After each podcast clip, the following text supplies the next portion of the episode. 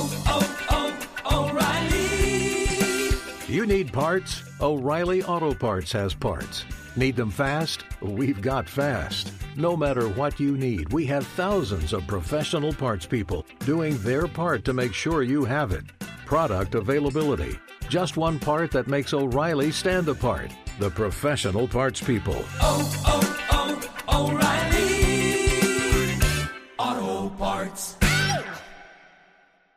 Being a chef means keeping your cool in the kitchen.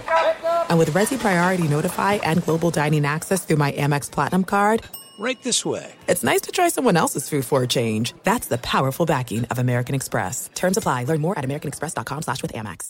When you drive a vehicle so reliable it's backed by a 10 year, 100,000 mile limited warranty, you stop thinking about what you can't do and start doing what you never thought possible. Visit your local Kia dealer today to see what you're capable of in a vehicle that inspires confidence around every corner. Kia, movement that inspires. Call 800 333 4KIA for details. Always drive safely. Limited inventory available. Warranties include 10 year 100,000 mile powertrain and 5 year 60,000 mile basic. Warranties are limited. See retailer for details. Hey, it's Jonas Knox. Winter is coming. Heavy rain, sleet, snow, and ice. Are your tires up for the challenge? Tread confidently in winter's worst with a set of new tires from Tire Rack. They sell only the best, like the full line of Yokohama tires. Go to TireRack.com slash sports. Tell them what you drive. Your tires will ship fast and free to you or one of over 10,000 recommended installers. TireRack.com, the way tire buying should be. This is the best of Outkick the coverage with Clay Travis on Fox Sports Radio. appreciate our guest, Rich Greenfield, being ready and willing to appear via phone. He was going to come in the studio. He's been awesome with us before. A lot of you have been asking for him to come on again, and uh, we will uh, we'll bring him in now. You can find him on Twitter. Uh, he's very active there. He is a uh, media futurist. He is uh, always kind of on the ball when it comes to stories surrounding the world of sports, media, and beyond. I want to start with you, Rich. First of all, thanks for getting up so early with us uh, and joining us here in the final hour of Outkick. But big news from over the pond, and I know you were in London recently. I want to know how much this surprised you. Amazon getting, I believe it's 20 different EPL, English Premier League soccer games, and not just the streaming rights to them, they get them uniquely. Is this a sign of what's going to come in America? How big of a story to you was this?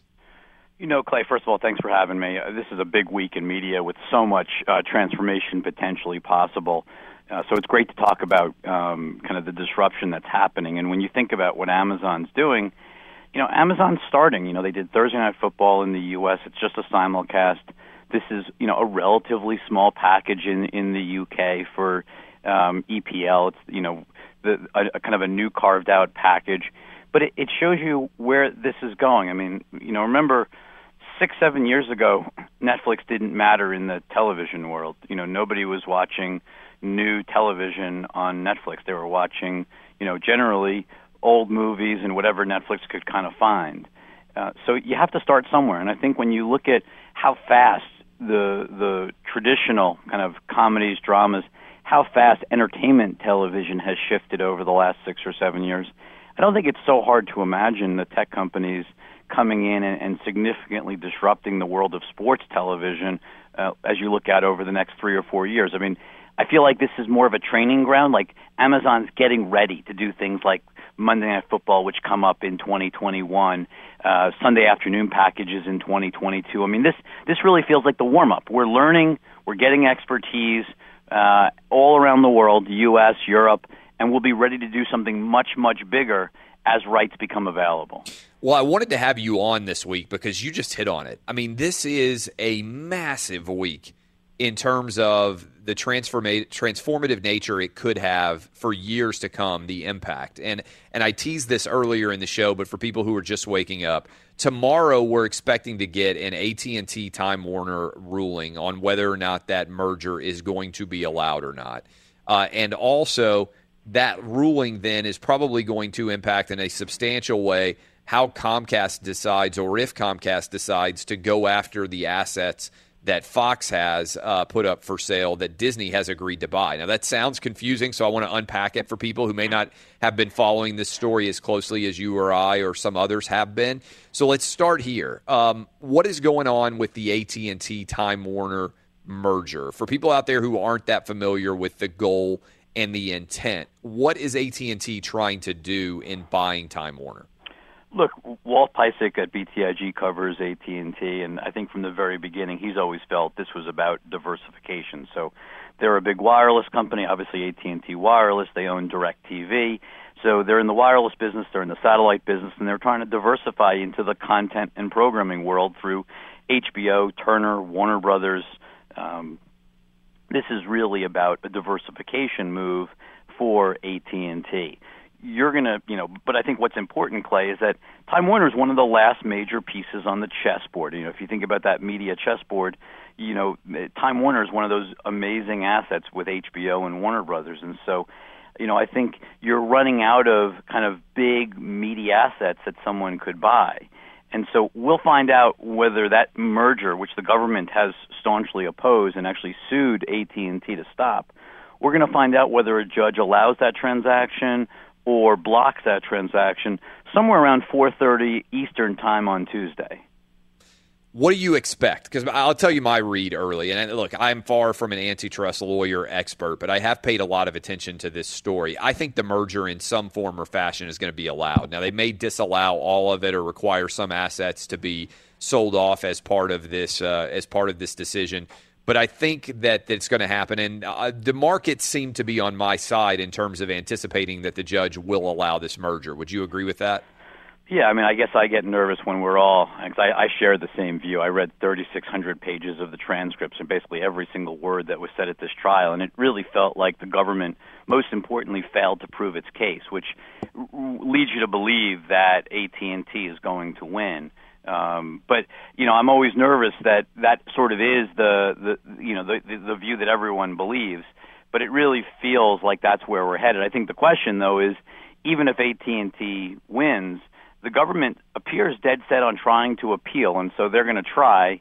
Whether that's successful, the bar on an appeal and stopping a merger from closing is certainly a very high legal bar. So I, I think we're going to end up in the right place in terms of AT&T Time Warner closing over the course of the next, call it eight days. Uh, but it's going to be volatile over that over the course of this week. And you know, the the real the reason this is so important, coming back to how you kind of introed this segment, is that you know right now Disney's trying to buy Fox, or at least most of the assets of Fox, uh, excluding the Fox network, excluding Fox News. But Disney's trying to claim essentially the last major chess piece because if you remove Time Warner and send that over to AT&T, the last big buyable chess piece, you know, not owned by an owner. So don't think of things like Viacom and CBS the Redstone family controls. The last major asset that's sort of for sale, possibly, would be Fox. And so Disney's trying to buy Fox, but now you have Comcast who's also sitting out there going, God, if AT&T can buy Time Warner, uh, we should be able to buy Fox as well. And so I think you're going to see a bidding war break out for Fox over the course of the next couple of weeks. Oh, and that's going to be an incredible story to follow. Uh, so, linchpin kind of following this story, if you're sitting out in your car, expectation is right now, and, and I agree with uh, with Rich Greenfield, who you can follow on Twitter at RichBTIG. I believe that what we're going to see is the government allowed to, uh, to, to that AT and T merger to take place with Time Warner, that purchase. And then as a result, the bidding war begins for these Fox assets between Disney and Comcast. How's that going to go? Well, Clay, you know what's interesting is is you know I think Comcast. Remember, they tried to buy Disney back in 2004. I was there that day when Comcast launched a hostile bid from Disney, and the bid was rebuffed. It never went anywhere. Comcast ended up kind of tucking its tail between its legs and running away because um, they didn't want to continue the hostile takeover approach of Disney, uh, and so they lost. Um, they tried to buy Time Warner Cable a few years ago. That didn't end so well with the government suing to stop that transaction um, for antitrust reasons. So Comcast has been trying to get, you know, Comcast loves doing big deals, and they're they've lost these two big transactions. They've always had kind of what I would call mouse envy. They've wanted to be like Disney You know, they've bought, you know, they've built in this theme park business. They have the Universal business. Like, they really love, you know, the the opportunity of kind of creating the type of IP factory, content factory that Disney has, and exploiting it all around the world. They see this as, you know, both Fox and Sky, you know, the asset um, that both assets that Disney's trying to buy they see these as really unique assets. And, and I think what makes this so complicated or so difficult is Brian Roberts is an owner. He's 58 years old.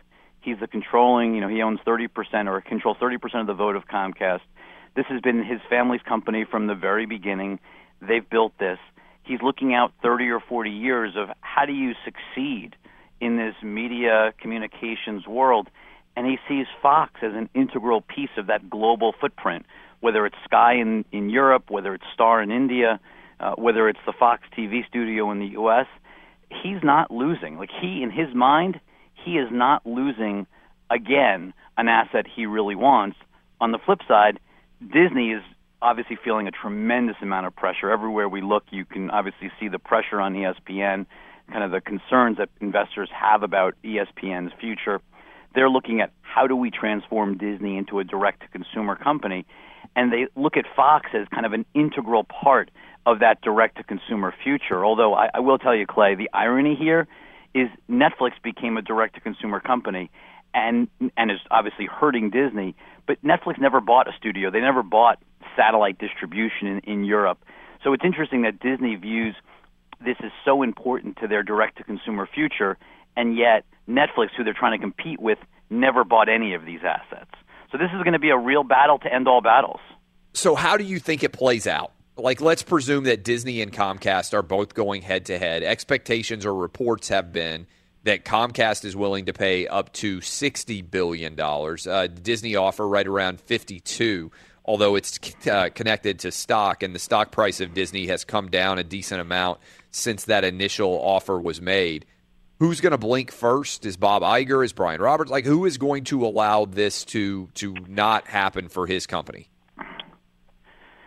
Well, that's the beauty of being a Fox shareholder right now is that you know you don't really care who wins. You just see, you know, I think that there was early reports out that Rupert Murdoch really favored a Disney bid and had some quote unquote romantic notion of being a large Disney shareholder for years to come.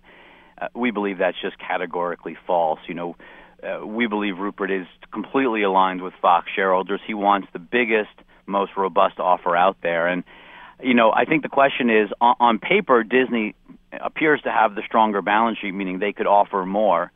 Uh, on the flip side, Comcast seems to be willing to, you know, put more debt and raise more debt than, than Disney likely would in terms of how far they're willing to quote unquote stretch their balance sheet.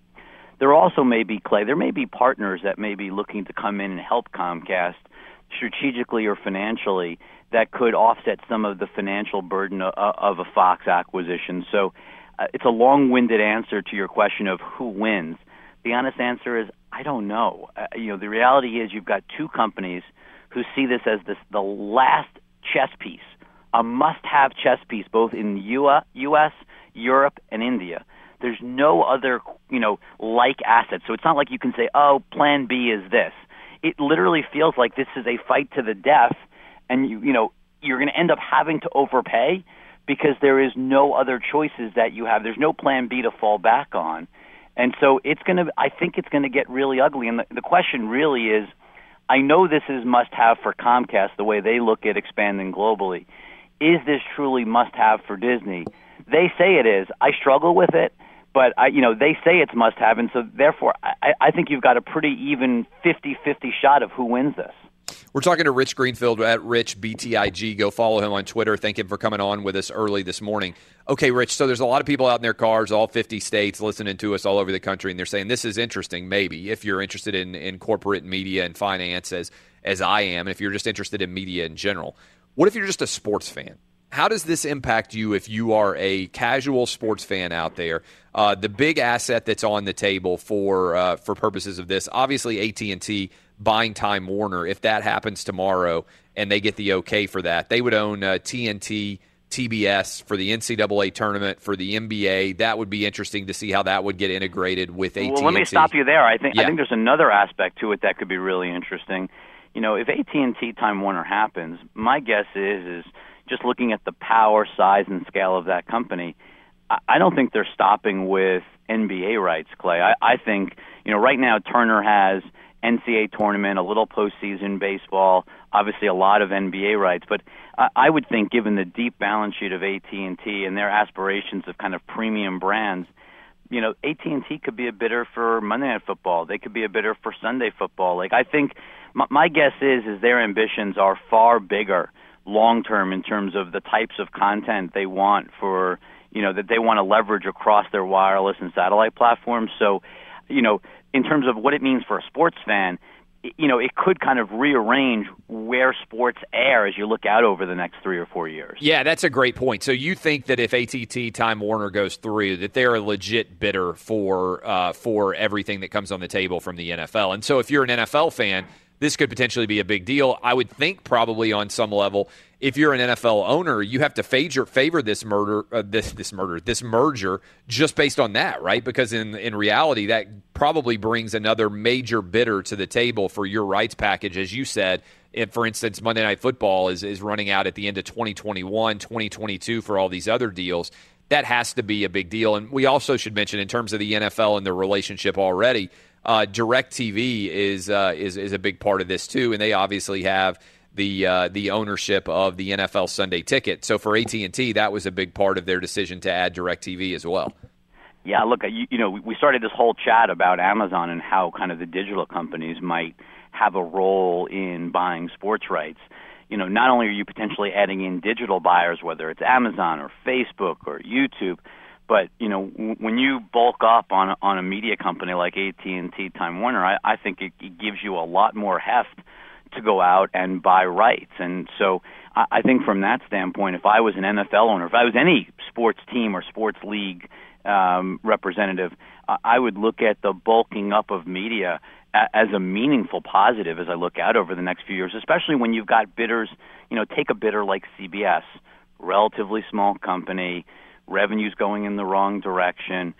Unlikely that CBS is going to be able to pay dramatically more for Sunday afternoon football. Like so, with all of these new companies coming in, I think you know you're you're you've got to be hoping that you've got new bidders because the legacy bidders are going to struggle to keep paying more as their core business struggles. Part of the uh, big battle for Fox between Comcast and Disney is all of these regional sports television networks. There's 21 of them. A lot of you who are listening right now to this show, you watch Fox Sports Ohio. You might watch. Uh, you know, uh, uh, Fox Sports South. I mean, all these different uh, broadcasts where they carry NBA, Major League Baseball games on a regional basis. How important do you think those are to Comcast? They obviously seem to be a big part of why Disney wants these Fox assets. How big do you think they are to Comcast too? You know, look, I think each side would like them. I mean, you know, I, I think you you probably see this every day, Clay, in what you do at Fox Sports. But sports is tribal, right? I mean, it's local, it's tribal. You know, I think part of the challenge that that you know, in- many ways, ESPN has is that it's national, and I think you know the the, the core interest base, the the diehard, passionate fans are, are regional, so or local, and so you care about your you know your lo- you care about your Mets or you care about your Yankees if you live in New York.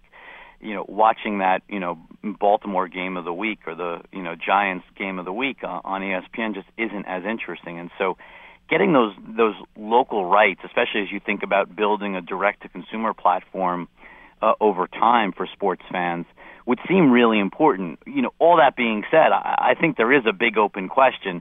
The, the leverage of ESPN combined with the leverage of Fox Sports is probably not something the government is thrilled about.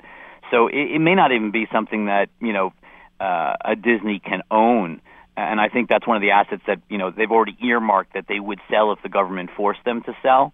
So it's not clear, but I do think that kind of the local side of sports is a driving force behind this transaction. Kind of to put that into context, I'm going to run through a bunch of these for people out there listening. Fox Sports Arizona, Fox Sports Carolinas, Fox Sports Detroit, Fox Sports Florida, Fox Sports Indiana, Fox Sports Kansas City, Fox Sports Midwest, Fox Sports New Orleans, Fox Sports North, Fox Sports Ohio, Fox Sports Oklahoma, Fox Sports San Diego, Fox Sports South, Fox Sports Southeast, Fox Sports Southwest, Fox Sports Sun, Fox Sports Tennessee, Fox Sports West, Fox Sports Wisconsin. This, all of these, the Yes Network, Sports Time Ohio, all of these have substantial aspects of overall value for the teams that they carry.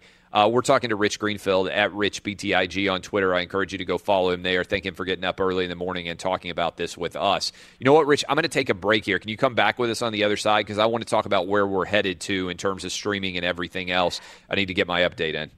Absolutely. All right, that's Rich Greenfield. He's going to keep with us. If you have questions for him that you would like to send through me, tweet me right now at Clay Travis if you're enjoying this conversation. There's something you want me to ask him. Really good follow if you are fascinated by media, evolution, the sports uh, universe in general, technology, and where we're all headed. He's a great follow at Rich BTIG, but you can tweet me if you got questions you'd like me to ask him. Be sure to catch live editions of Outkick the Coverage with Clay Travis weekdays at 6 a.m. Eastern, 3 a.m. Pacific on Fox Sports Radio and the iHeartRadio app. I got tons of questions rolling in from you guys. You can find me on Twitter at Clay Travis. Uh, but first question I want to ask for you is this Would you rather have stock right now in Netflix, in Disney, or in Comcast. Uh, all three of those companies, obviously, in in enmeshed. Uh, much of what Comcast and Disney are trying to do right now is compete with Netflix. Who do you think is better set up for the next five to ten years? You know, look, I, I think it, you know it's without a doubt it's Netflix because that's the company that is putting all of their energy into building for the future. You know, if you look at a company like Disney, you know, look, at the recent launch of ESPN Plus.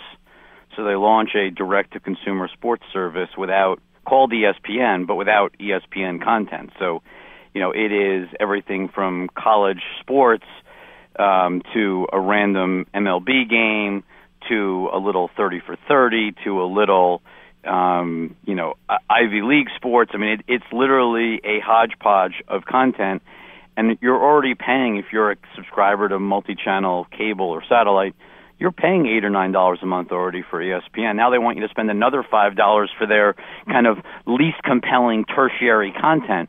Uh, that is not you know leaning into the future. That is trying to have your cake and eat it too and sort of offensive to all of your listeners of, of kind of double dipping and trying to just take more money from them um, I think is really tough. You know, it'd be one thing to offer everything ESPN direct to consumer, this is um, not that. And I think it shows you how legacy media companies are struggling to pivot to this direct to consumer future business model that Netflix has exploited so well.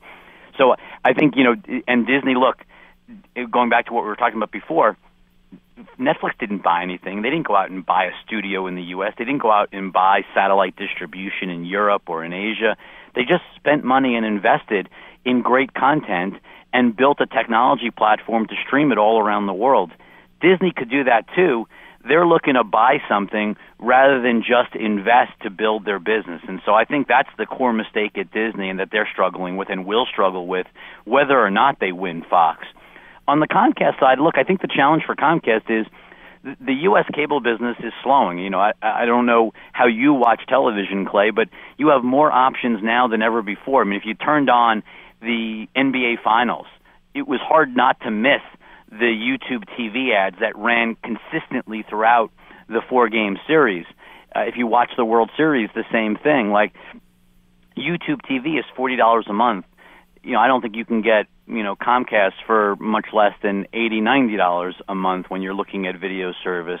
You can cancel YouTube TV with a few clicks of the button.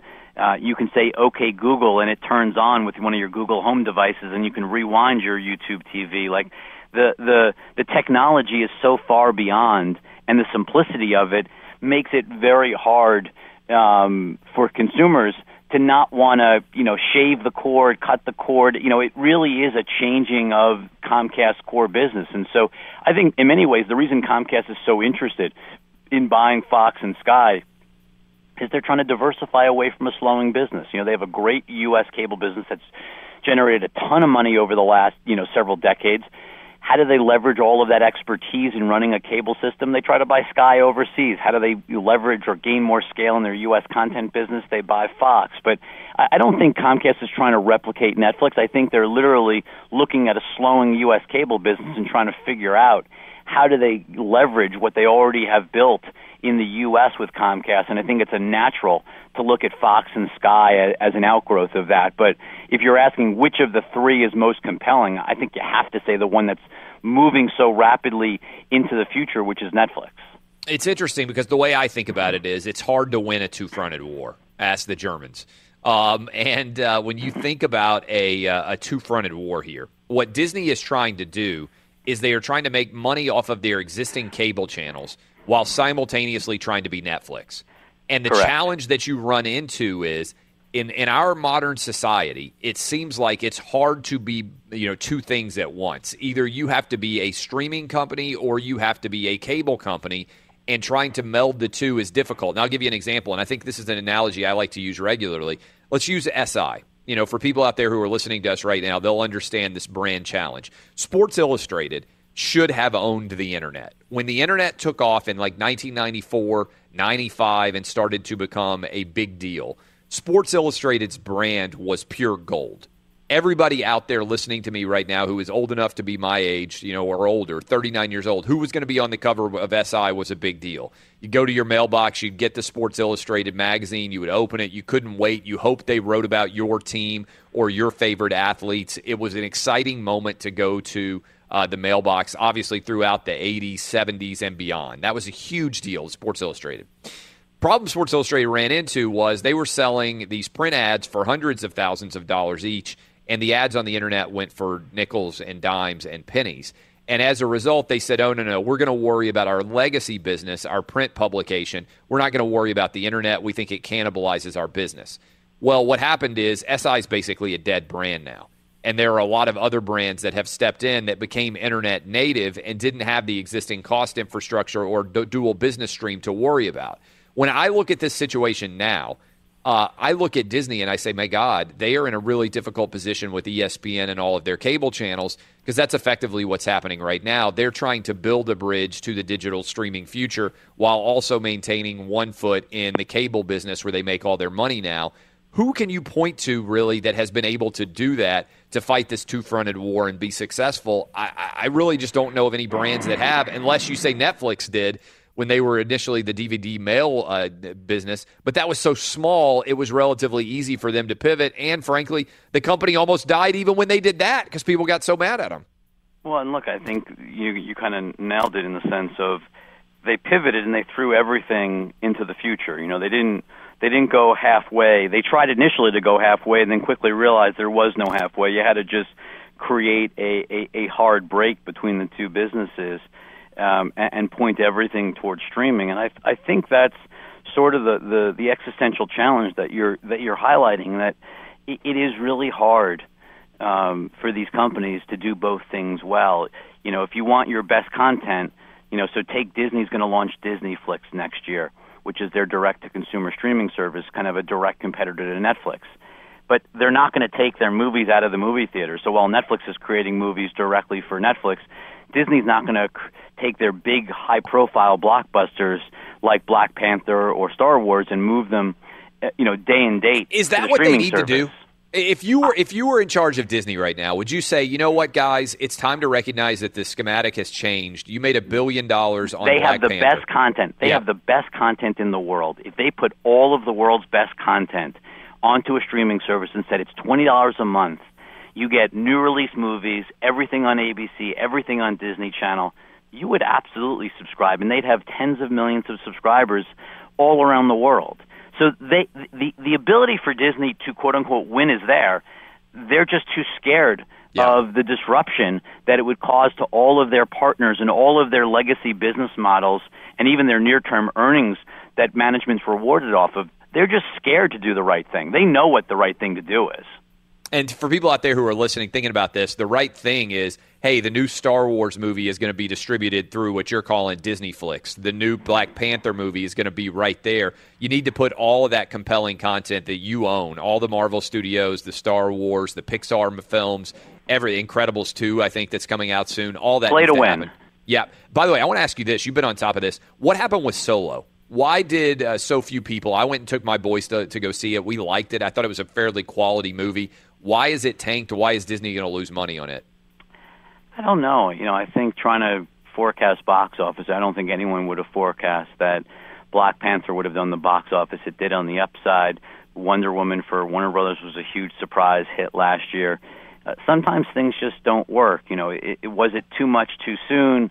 Was it too many other movies? You know, clogging the pipeline, uh, meaning a bad release date. I, I don't honestly know. I mean, there's probably a combination of factors.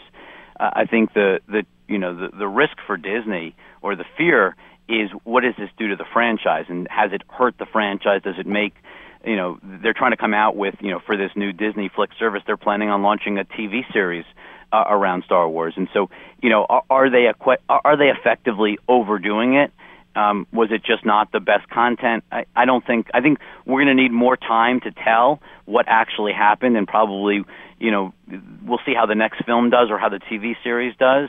But I think there's folks you know in and around Disney who are very concerned by the underperformance here. I mean this is you know, the fact that uh, it took you know three weeks for this film to get to what Rogue One did in one weekend um, is not lost on anyone in the media universe.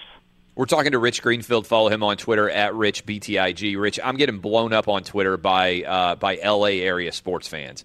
They have ended up in this regional sports mess where you can't get certain games on certain networks, and this I think is probably a big part of why fans should be paying attention to stories like these and they're asking what sort of resolution can fans expect? I don't know how much attention you paid to the We're LA talking area. Dodgers specifically. Yes. yes. I mean, it has been a mess.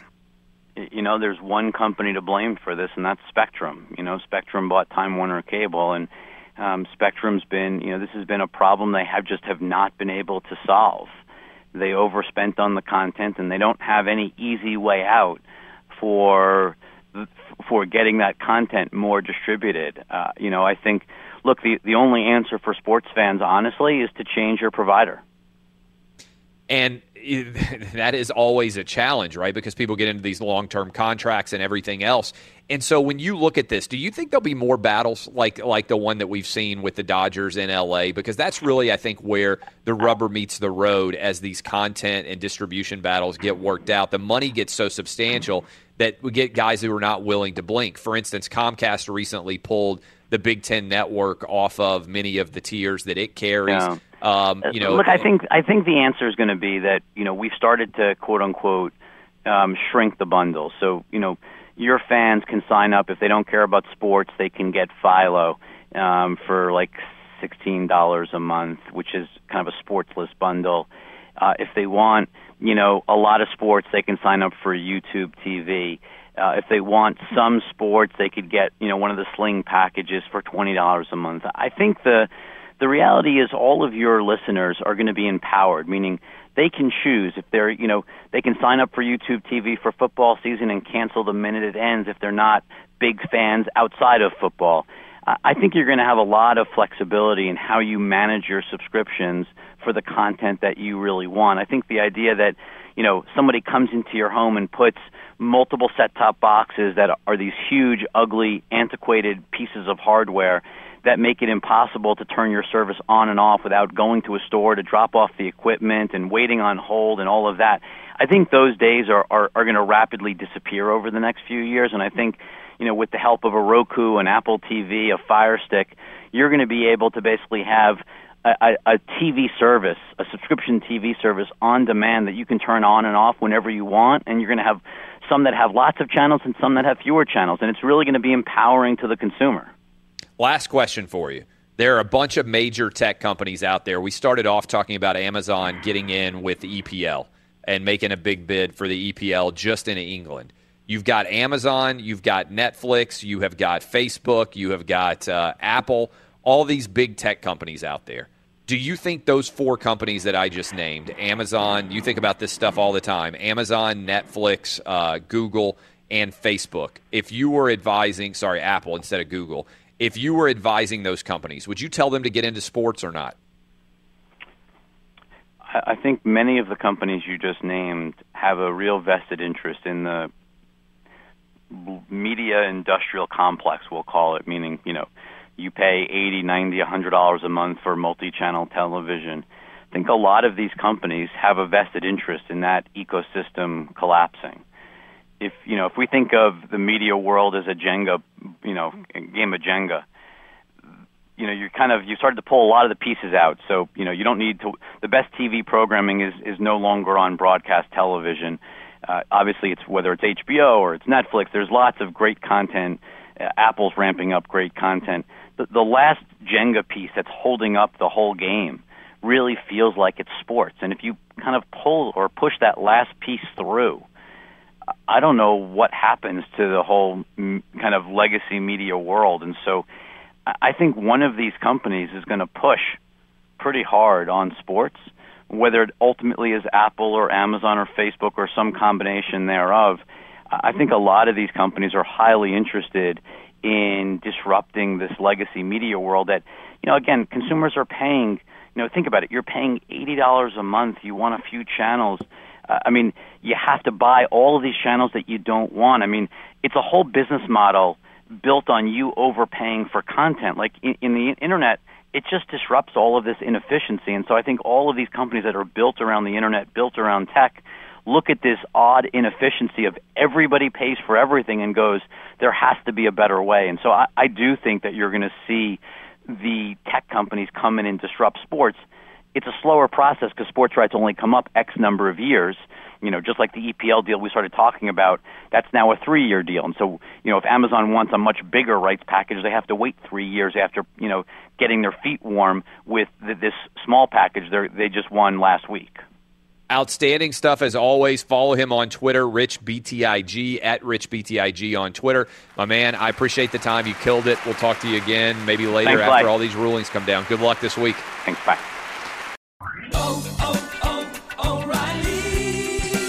You need parts? O'Reilly Auto Parts has parts. Need them fast? We've got fast. No matter what you need, we have thousands of professional parts people doing their part to make sure you have it. Product availability. Just one part that makes O'Reilly stand apart. The professional parts people. Oh, oh,